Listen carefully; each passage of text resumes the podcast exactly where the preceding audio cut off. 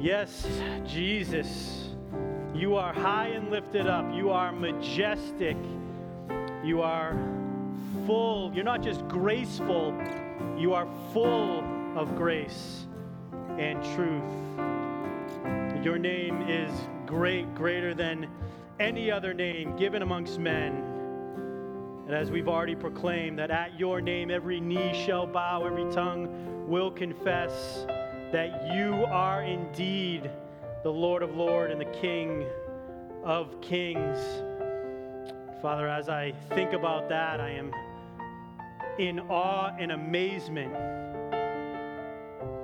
that in the midst of all of that, in the midst of all that you are, you are still mindful of us. You are still mindful of me. Father, my, my prayer for all of us today is that we do not stand at arm's length from the word that you have for us today. That we see ourselves in this story, this incredible story of redemption and rescue and restoration that you are doing throughout history. Father, I know that your spirit meets each one of us where we are at. I pray that you do that for us today, that you shower us with conviction. Condemnation has no place in here. That you shower us with conviction, that you lead us to repentance, that you remind us of the amazing calling and commission and purpose you have for every single one of us. That we were not just created, we were created out of love and for a purpose. So, Father, would you open up our eyes, open up our ears, open up our minds, our hearts to hear and believe and receive what you have for us today? Would you be our teacher today? In Jesus' name, amen. Amen. You may be seated. Thank you, worship team. Thank you, thank you, thank you, thank you, Michael Dolan.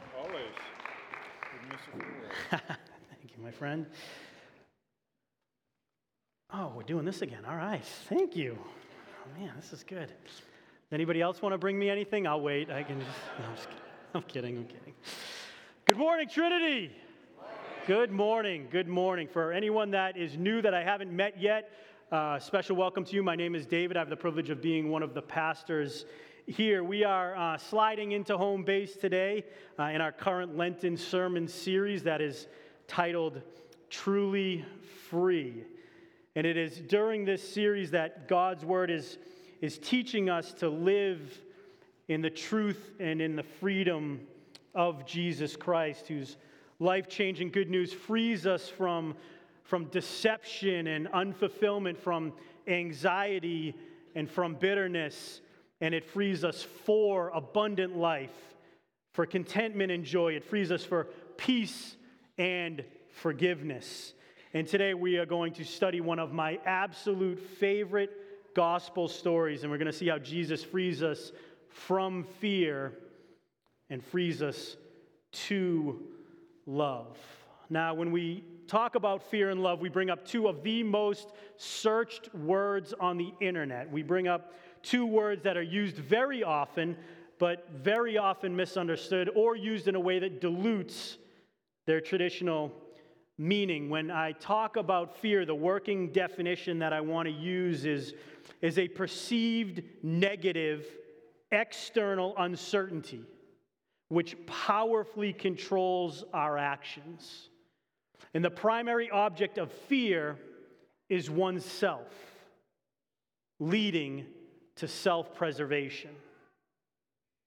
A perceived negative external uncertainty. I'm not talking about the temporary emotion of being afraid that you might feel watching a, a horror movie or something like that. And when we talk about love, the working definition that I want to use is a, a powerful internal act of the will which positively controls all of our actions. The primary object of love is not ourselves, but it is others, leading to self sacrifice.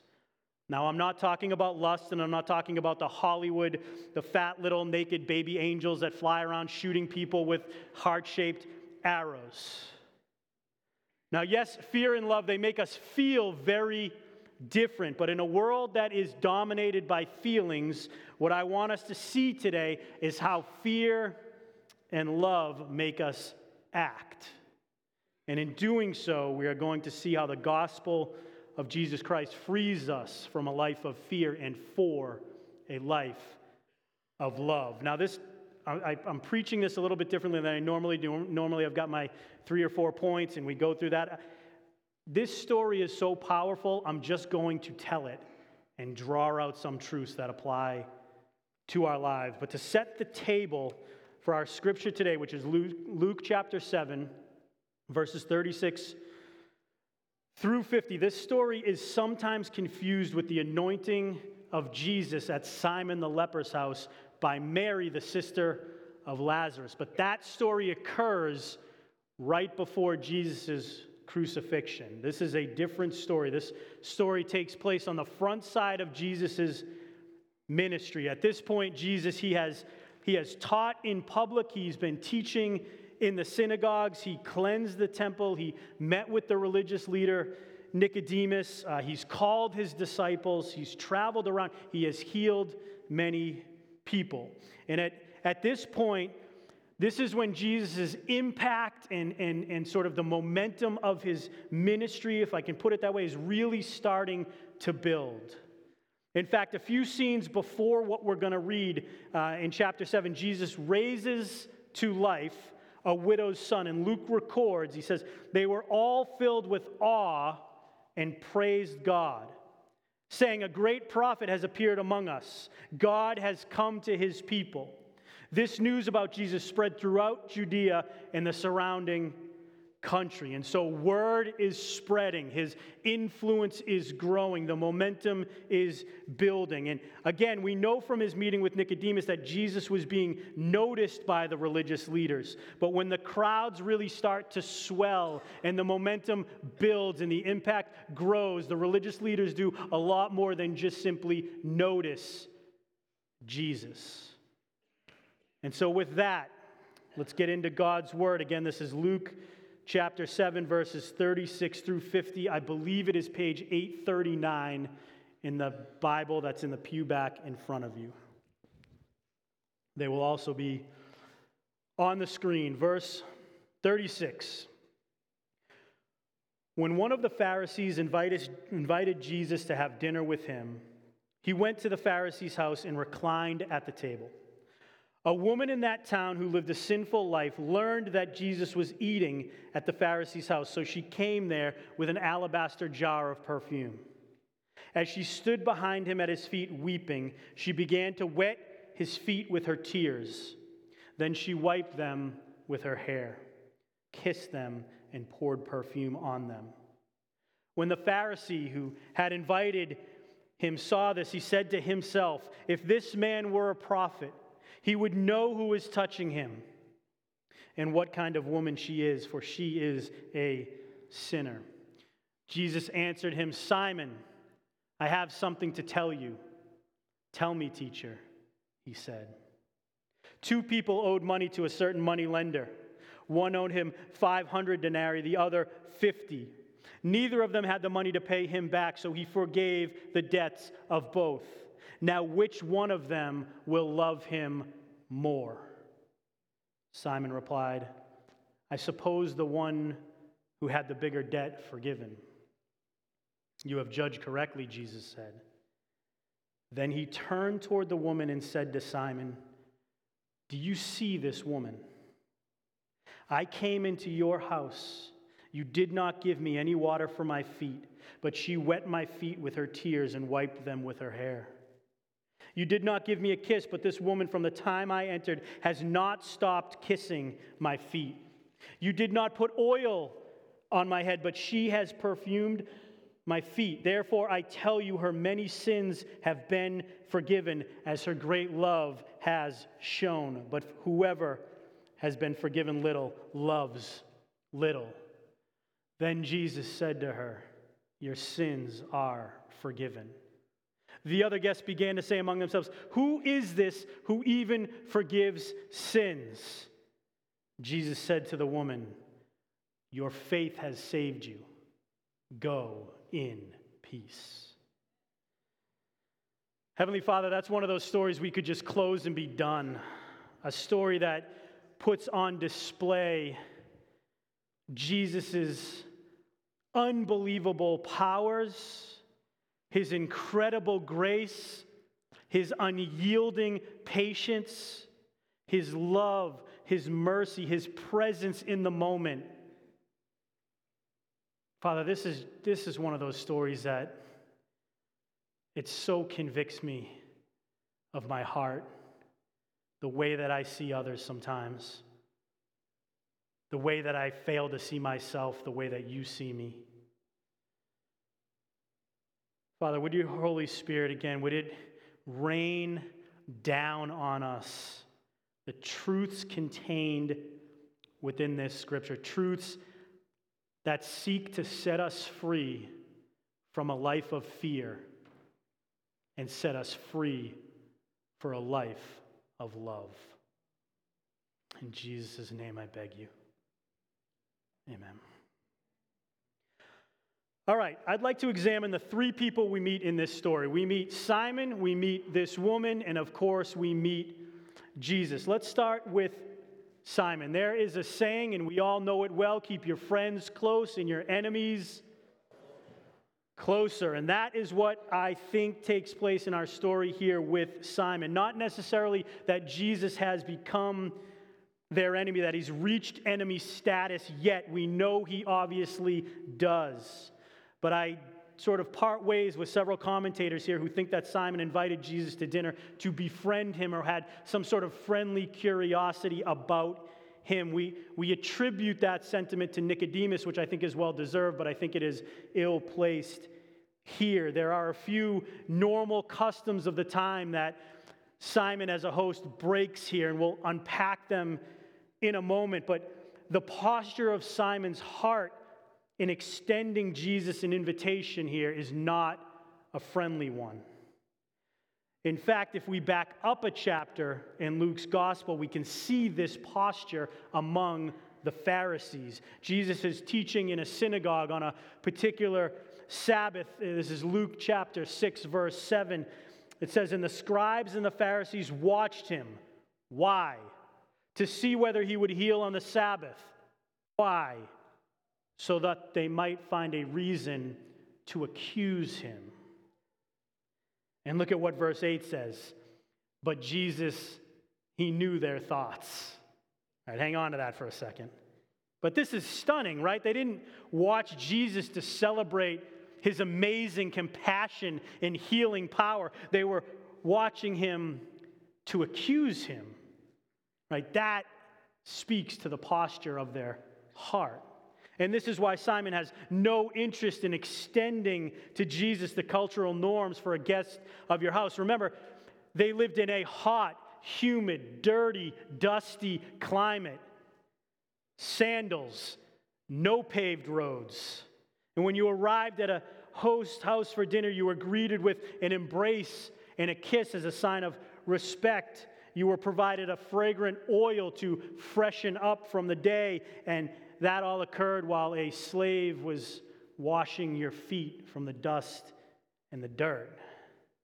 The NIV, which we read from, does its best when it says that Jesus was reclining at the table, but it's not entirely accurate, the picture we might have in our head. This here is a, a better picture of it where you can see that they would lean on their they would gather and lean on their, their left arm and, and take from a, a table in the middle with their right hand in a very communal fashion with their feet, you can see extended out behind them.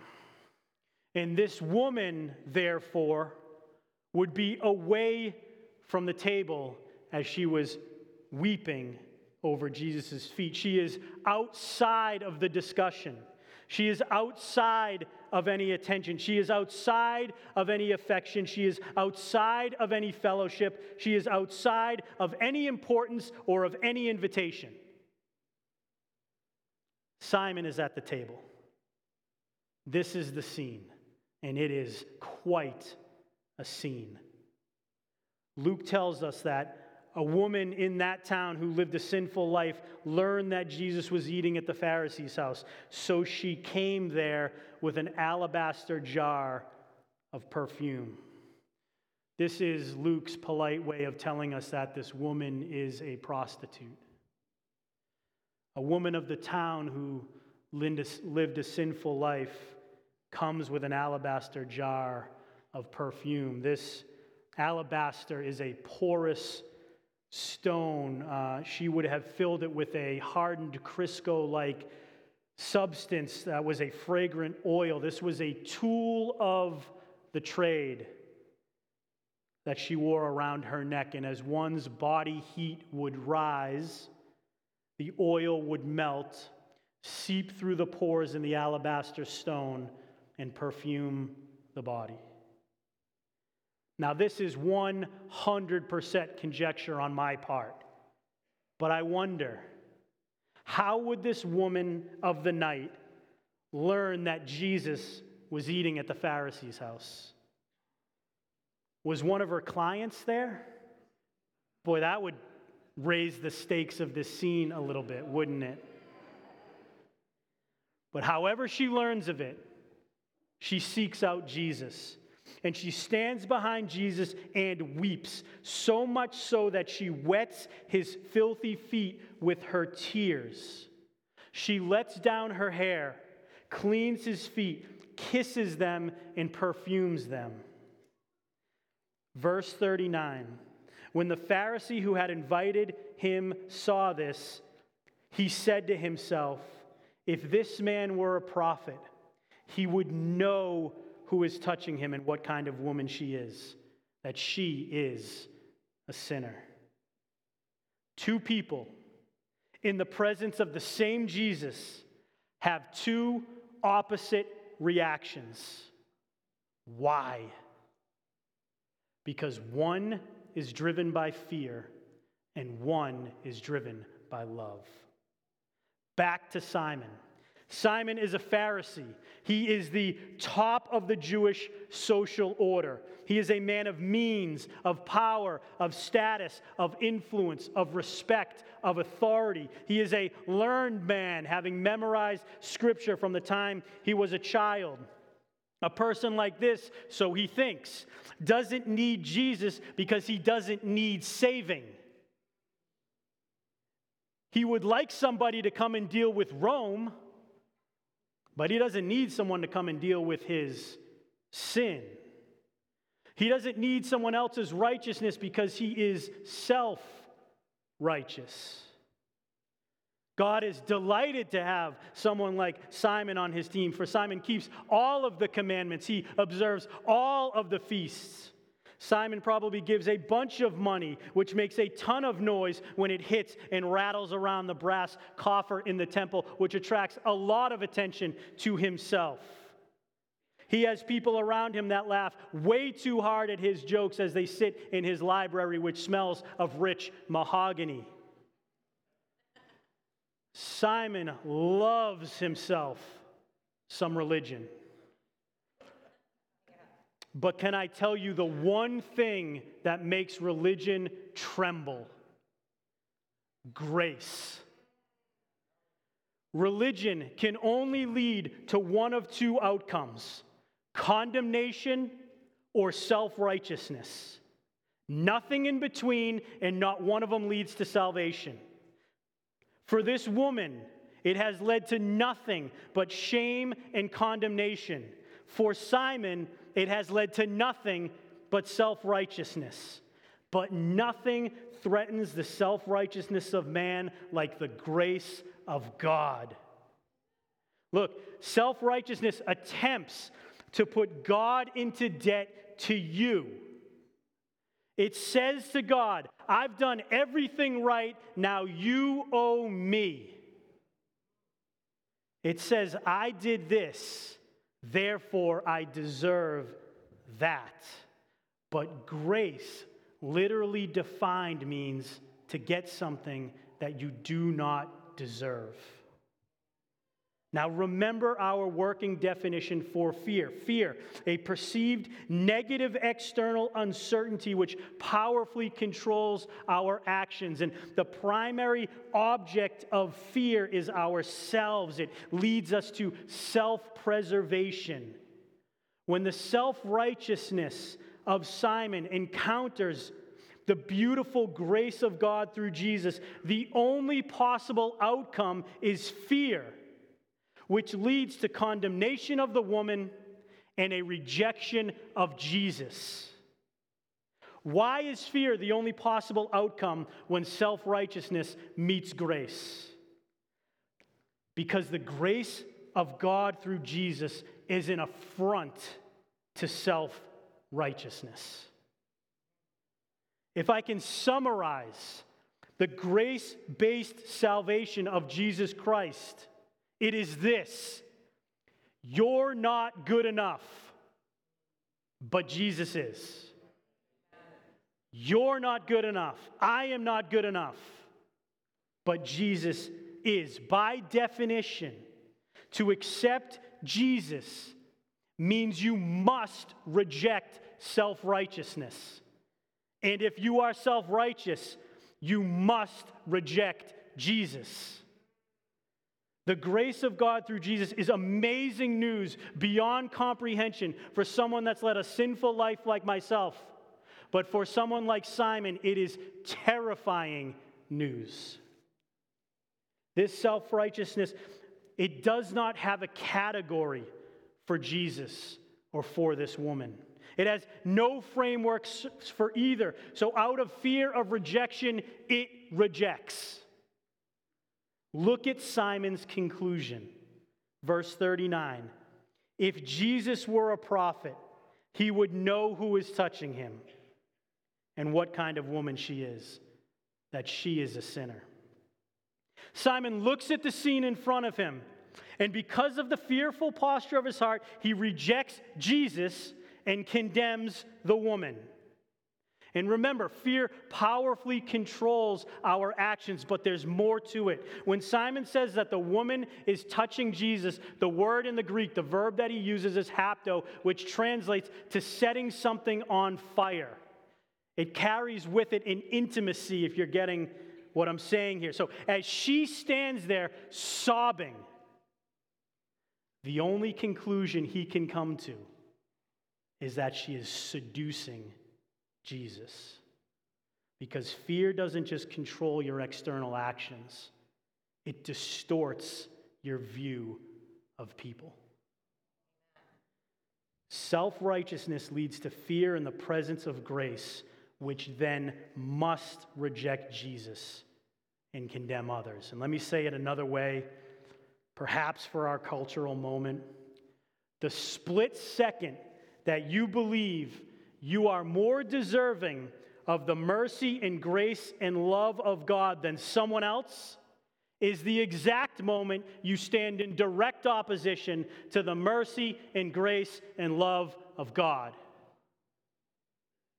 We'll get to more on that in a moment. Meanwhile, this unnamed woman this woman of the night, this woman of ill repute, this sinful woman, this uninvited guest is physically and emotionally and spiritually undone in the presence of Jesus. Just her physical presence at this dinner means she would have gone anywhere to be near him. She is klieo, which translates to sobbing. This is not a cute cry. This is the kind of weeping when you don't care who sees you because nothing else matters. These are not tears of sadness, these are tears of adoration. She lets her hair down, which was forbidden in the presence of men. It carried with it the same penalty as if she just took all her clothes off. And the fact that she is using this very expensive perfume, the tool of her trade, that which used to bring her shame, now to bring glory to Jesus, breaking it open, anointing his feet, kissing his feet. If this is not a picture of a repentant heart, shame and guilt evicted by the love and grace of Jesus, then I don't know what is.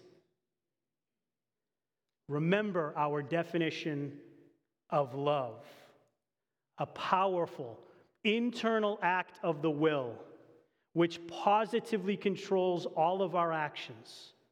The object of love is not ourselves, it is others, leading away from self preservation and to self sacrifice.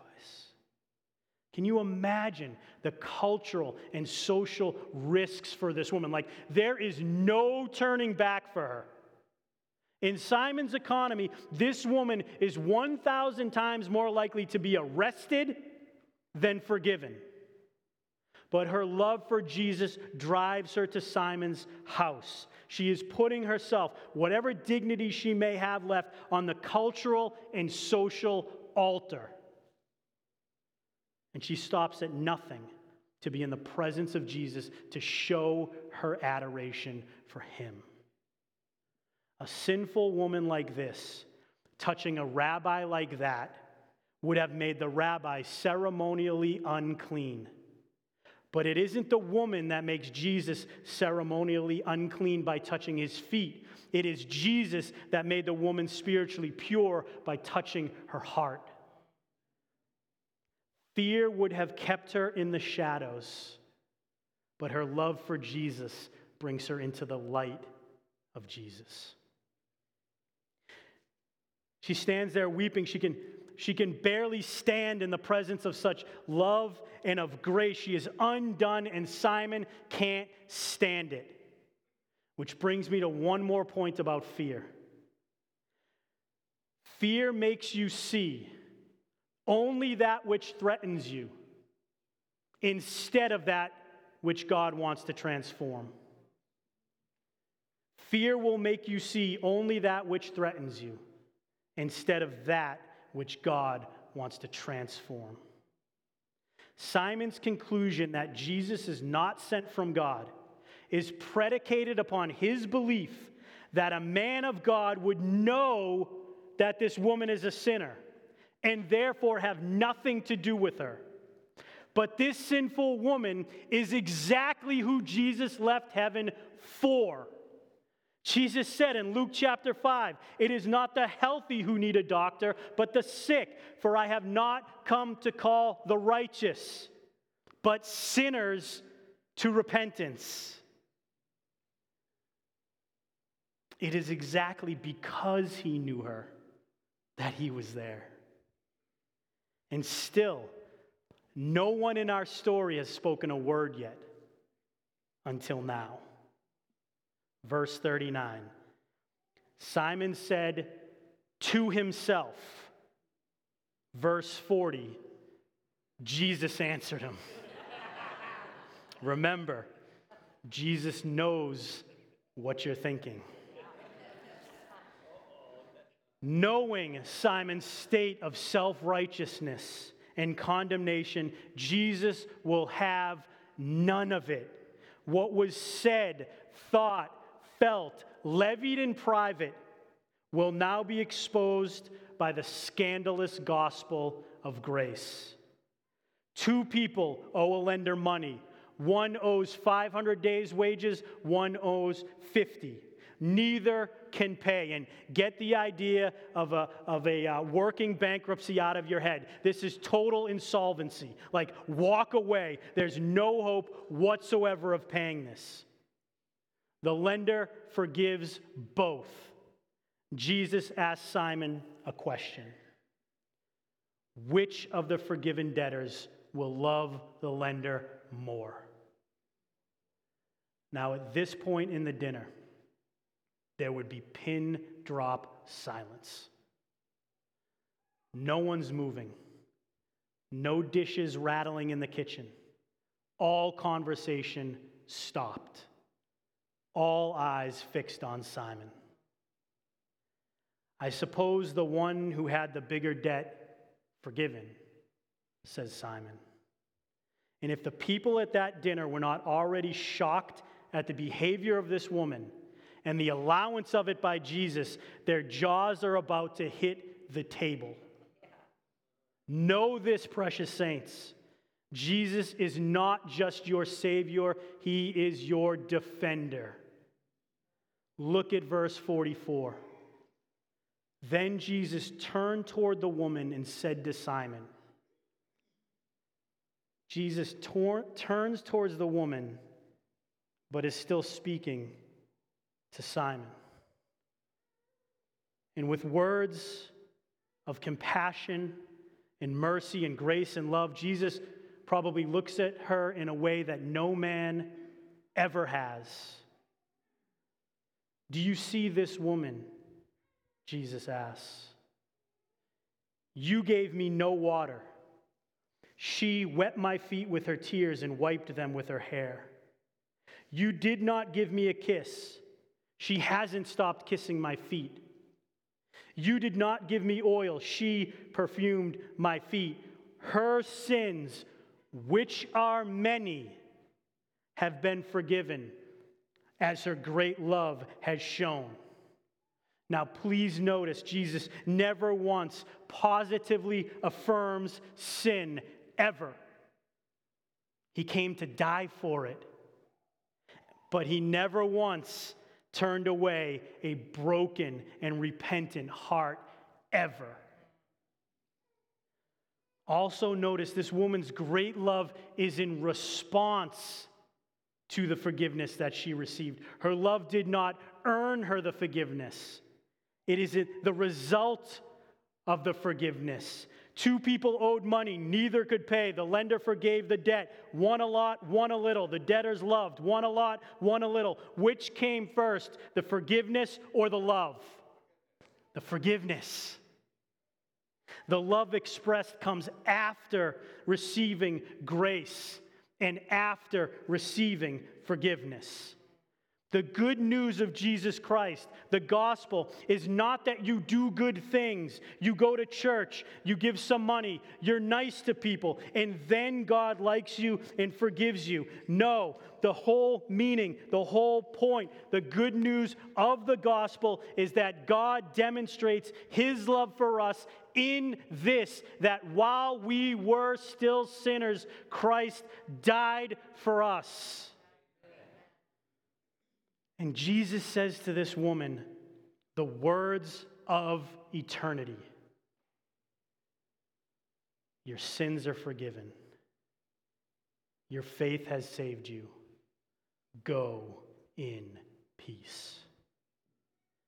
This woman who made her living being physically naked comes to Jesus in love and is spiritually clothed in his purity while Jesus spiritually undresses Simon the Pharisee, who stands adorned in all of his righteousness, motivated by fear. But here is the staggering truth that the same grace available and offered to this woman is available and offered to Simon the Pharisee, to you, and to me.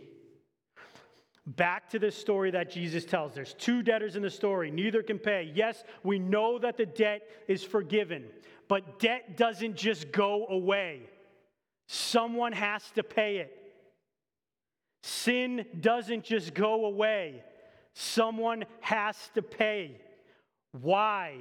Because God is holy, He is pure, He is without darkness, He is without sin, He is just. He will always and every time exact and uphold justice without exception and he is also merciful and slow to anger, abounding in steadfast love. In Jesus' story, it is the lender who cancels the debt of both. In Jesus' story, it is the lender who pays the debt. But in God's story, in reality, in history, it is Jesus who pays. For at the cross of Christ, all of God's wrath against our sins was placed on Jesus justice, so that the perfect love of the Father could flow through to all who would believe, grace and mercy. As Paul wrote to the Colossians, that God in Christ forgave us all of our sins, having canceled the record of debt which stood against us with its legal demands. This he took away, nailing it to the cross.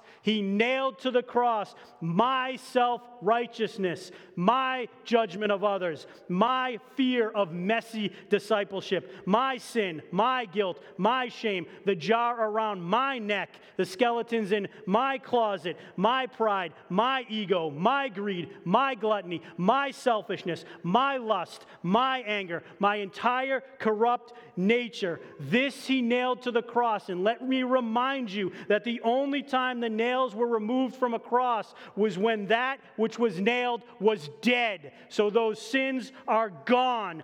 Those he nailed to the cross of Christ, freeing me from a life filled with fear for a life of love. Now, today, as Pastor Kirk said, is the day in the church calendar that begins Holy Week. This marks the last march of our Lord and Savior to that old rugged cross. And the march began with Jesus' entry into Jerusalem.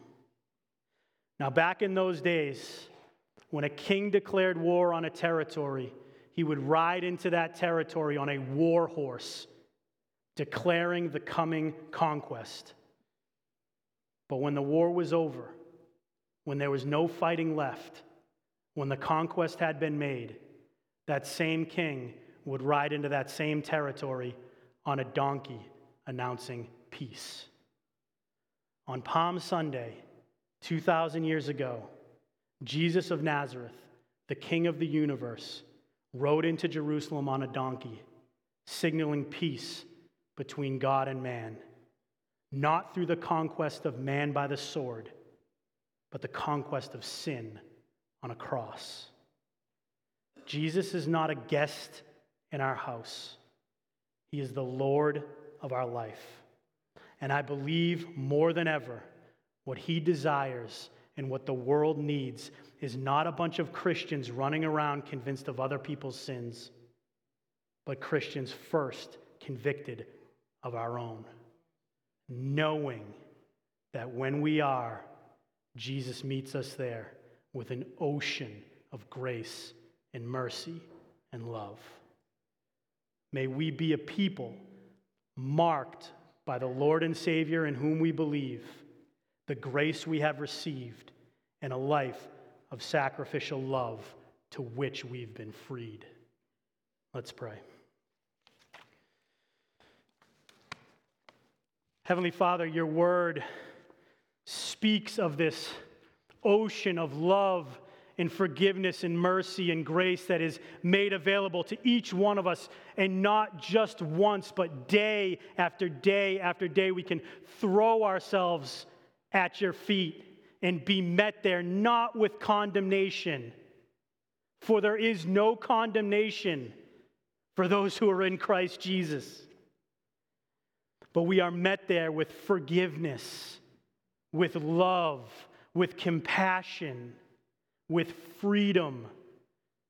We never have to fear God again when we are in you. We never have to fear our neighbor, our coworker, fear this culture. We don't have to fight it and battle it and go to war with it.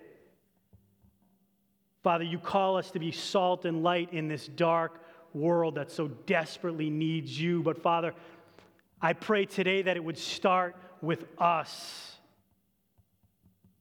Father, that we would be reminded of your spirit that brings us this new life, not some better version of our old selves, but absolutely new. The old is gone, the new has come, and that we live not out of fear or self preservation or self righteousness, but we live out of self sacrifice, a life of love, truth, compassion without compromise, mercy. So, Heavenly Father, the, I pray that the words that I proclaim today were your words. Would your Holy Spirit carry them, implant them not just in our minds, but also in our hearts? that we would be a people marked by grace. In Jesus' name I pray. Amen.